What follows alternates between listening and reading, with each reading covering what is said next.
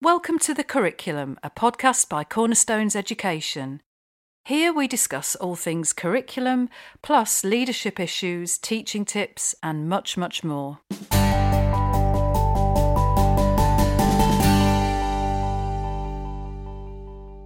Hello, I'm your host Caroline Pudner, and today's podcast comes from the Royal School Wolverhampton, where I had the great pleasure of talking to the inspirational head of primary, Mark Mitchell, about his school's curriculum journey. I do hope you enjoy our conversation. Good morning, Mark. Hello. Thank you for inviting us in today. We're actually here for Cornerstones in Action Day, which my colleague Nicola's doing later on, and you've very kindly given me some time to talk to you for this podcast. So I wonder first, because it's a very particular school, it's beautiful setting, indeed, beautiful grounds. You've got secondary here, you've got obviously the primary. Right. Could you maybe tell the listeners a little bit about the school? Yep, so the Royal School was begun in 1850 as an orphanage, and it is a through school, so we have children from reception through to year 13, and the school converted to be a free school 3 years ago. Right. So it was previously an independent school, but Wolverhampton had a need for school places. We have incredible grounds, amazing facilities here, which we wanted to open up and to give opportunities for a broader range of children to experience. So we became a free school back in 2016, and so since that point I joined the school just prior to that point, and so we've been reshaping, redesigning the curriculum since then, because there was significant growth in the school. So over the whole school we've grown by over 1,000 pupils since that time. Goodness me. And has the setting coped with that in terms of the space? Yes. I mean, we always had significant grounds. We've got a lot of building work to do, which we're in process of. But yes, that in due course will sort of catch up with our growth. So, but a really exciting time for the school. Yes, it seems that there's a real buzz around, even though I've only been here for a few moments. I've had a lovely welcome by the pupils here, and I've seen the pool that you've got. I mean, is that open to the public as well? Yeah, so the swimming pool, we have a Learn to Swim programme that is running with around about 1,500 pupils every week from the local community. It's the biggest Learn to Swim programme in the country, and so they come in and use that facility, as well as the children here swimming every week. So our children from reception right through to year 6 have the opportunity to swim. Then obviously facilities like we're looking at over the AstroTurf, they're used extensively by the community in partnership with local hockey clubs, and we have facilities all around the place where we really feel that our place is to be here for the good not only of the pupils but for the community. And we have 110 boarders who live on site. Right. So obviously these facilities are used 24/7 throughout the year for them. They come from over 20 different countries around Europe. Oh my goodness. As well as a significant number from the UK. And part of that boarding team is an elite swim team. So our elite swimmers will be in the pool at 5 o'clock in the morning every day. As you have to be, don't you? Yeah. As you have to be. Yeah.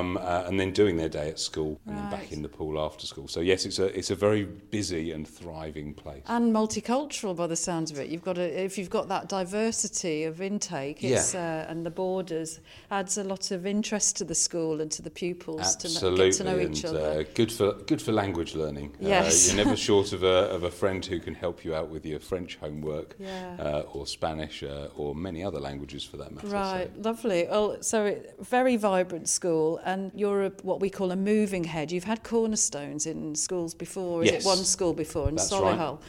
And you decided to implement it here at the Royal School in the primary. Why did you decide to bring it here? My experience at my previous school, Langley Primary in Solihull, was one that was firstly very positive in terms of the relationship with Cornerstones as an organisation.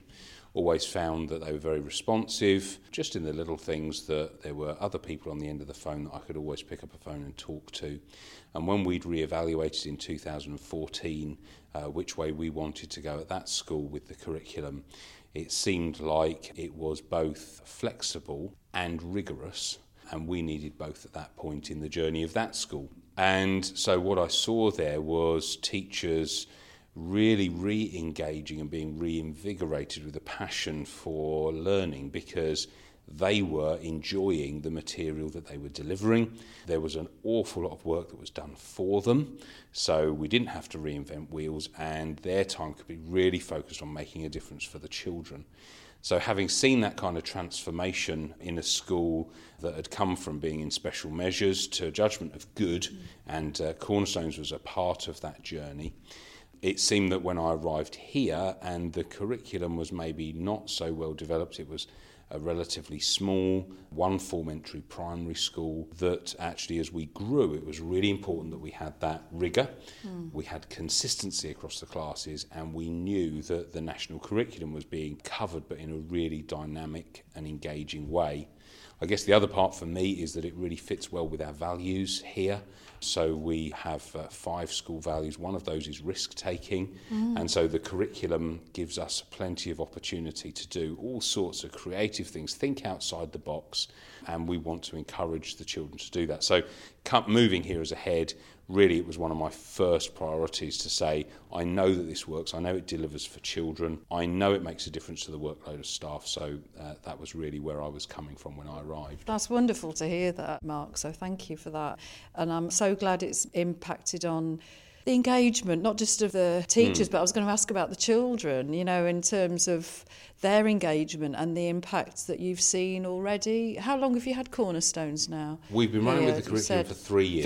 This is our third year, our third time through. And I would say that engagement is off the chart. Children are really becoming independent, owning things and taking things to a whole new level. So a lot of our homework projects are just that. We use that as an opportunity for parents to really engage with their children in a rich conversation and creating artifacts relating to the curriculum. Some of the things that I've seen children do with parental help have been astonishing. For example, I had a fairly life-size harp in my office at one of my children in year 4, had decided to go home and create with their parents. That's right, for playlist. We had Icarus wings for the Gods and Mortals unit, which came in all shapes and sizes, and the children wore with great pride to school their programmes, some made with real feathers, some made with moving parts, and they're now on display up in the corridor.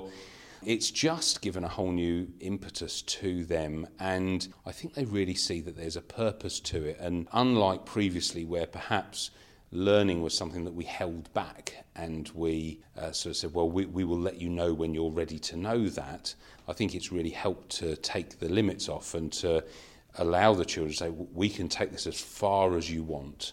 And they love that freedom, that sense of adventure.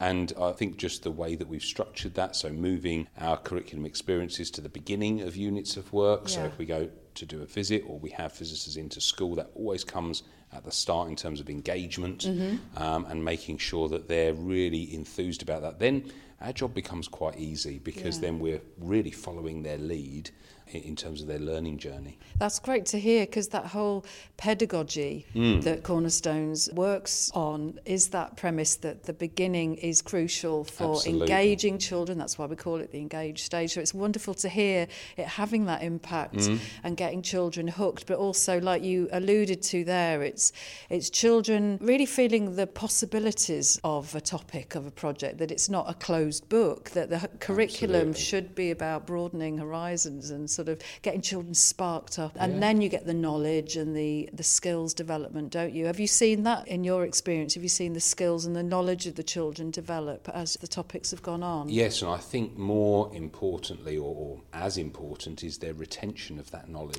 Okay. So they will talk avidly about units that they did last year or the year before in a level of depth, I think, that probably previously they wouldn't have been able to. So yeah, they undoubtedly have learnt the knowledge elements, but it's rich.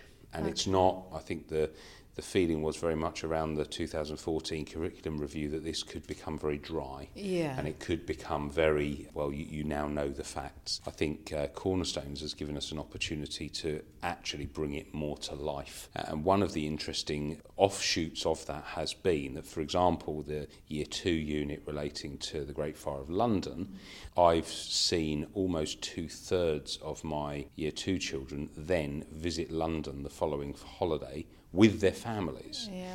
Now, for me, that speaks of a high level of engagement, interest and independence that simply didn't happen before. Mm. So there must be something distinctive and therefore better going on for my money. Yeah, so deeper. That's absolutely. And I think when children learn something and then want to be the guide, it's like the way you're supposed to learn best, isn't it? Where you're then the teacher of that knowledge. So I can imagine those children explaining to their parents what happened. And, absolutely. And that's exactly what you said. That's your goal, isn't it? For them to own it, really. That is really very much so, brilliant to hear that, Mark. You've obviously moved, you've had it in 2 settings now. Is there any advice you'd give to other senior leaders who are listening, who are considering Cornerstones or, I suppose, another package? But if you're looking at Cornerstones, what advice would you give them when, say, they've just bought or they're thinking about it, you know, for how to set it up in school? I think it's really important to give the staff time to plan. So in both schools, in the first year of delivery, we created specific additional planning time prior to the beginning of every unit so that colleagues had an opportunity to get their head around the approach. It can't be just simply about different material to deliver. It's understanding, like you say, the pedagogy. Yeah. And they do need time to do that. Mm. So we had to think creatively about how we made those opportunities. But having done that then, seen that they've really understood what it's going on about, what each unit is focusing on and how to draw that out. And then we've been able to build on that in subsequent years. So I think you get most out of it when you give a little bit more at the front end and invest into it and give teachers the opportunity to do that. I think the other thing that I would probably say is, look at what your teachers are naturally enthusiastic about. Yeah. So, for example, one of my Year 6 teachers currently taught for 4 years in Mexico. Now, we hadn't previously done the Hola Mexico unit. Coming into Year 6, as he has done this year, he sort of looked through and said, can we do this? Well, we have an expert here. Mm. Why wouldn't we do that?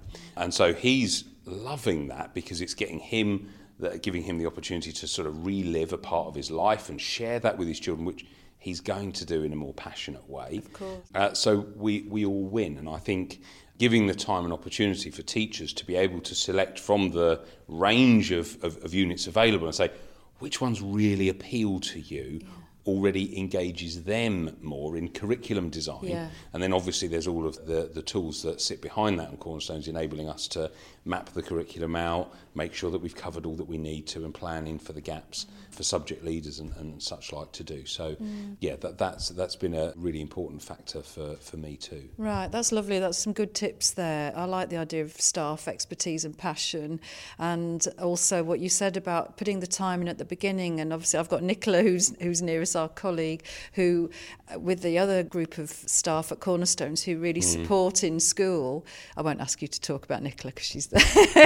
She might get embarrassed, but we really do want to help schools set themselves up at the beginning and make it their own. That's the whole idea, is you've aligned it to your ethos and values, and then you've also aligned it to, like you were saying, the topics that you want to teach, and also dedicated that time at the beginning for initial setup. And then I'd be interested to know what you think about the workload after that, because obviously it's resourced and the projects are mapped out. So do you think it has had an effect on, because that's our aim, is to reduce workload ultimately? Yeah, I mean, undoubtedly, in terms of just what work has already been done for us, that's fantastic. And for me as a leader to have the surety that coverage is there, the rigour is there, and I can evidence that literally at the click of a button is a huge piece of work actually that's already done for me. Then for my subject leaders to be able to do the same and to see where they can expect to see particular coverage.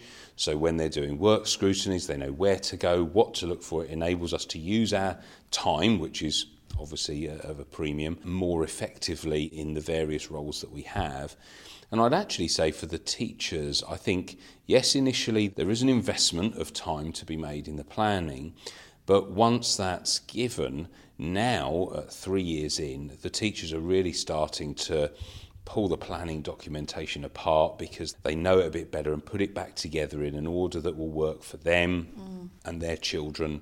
And so I think it just feels different as well when it's something that you know delivers, rather than a dry piece of paper that I have to try and read and I have to try and remember. It's just not like that. And so for me, I love that sense of ability for us to make it our own, whilst ensuring that we have what we need to have. So it's as though the hard work's done, really. Oh, that's great to hear that. And I mean, the thing with us is we add new projects. We keep it vibrant and it's moving online. So in the future, you'll be seeing different projects, different materials, resources we add all the time as well. So hopefully it keeps it live for you. And it's nice for people listening, I think, who maybe have just started with Cornerstones to hear a head talking about it a few years on, about how you as a school can start adapting things, and that's music to our ears. That's the whole idea of it. And we don't know your children, you're the expert, so it's fitting it around your setting and your need. Thanks, Mark. I mean, we're coming to the end of the podcast now, and I'm really grateful for your time. You're having the Cornerstones in Action Awareness Day here, but for anyone who wants to find out more about your school, where could they look to find out about the Royal? First port of call would be our website. There aren't many Royal School Wolverhamptons, so no. we're easy to track down, and so have a look there. We're obviously very warmly welcoming people today to come and both look at Cornerstones but see what it looks like in action. Every school will interpret that differently. I don't think we've got it right. We're doing what we think is right for us here, but you're doing it one way, aren't you? Absolutely. And I think the opportunity to discuss with others how they're using it as well is something valuable for us. So, go and look at the website.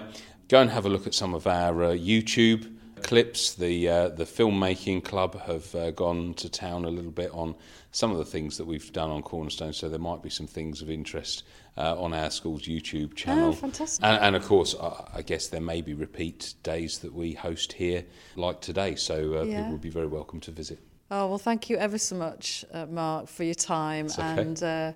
And thanks for joining me. So there we have it, my conversation with Mark Mitchell from the Royal School Wolverhampton. I really hope you found that inspirational for your own curriculum journeys.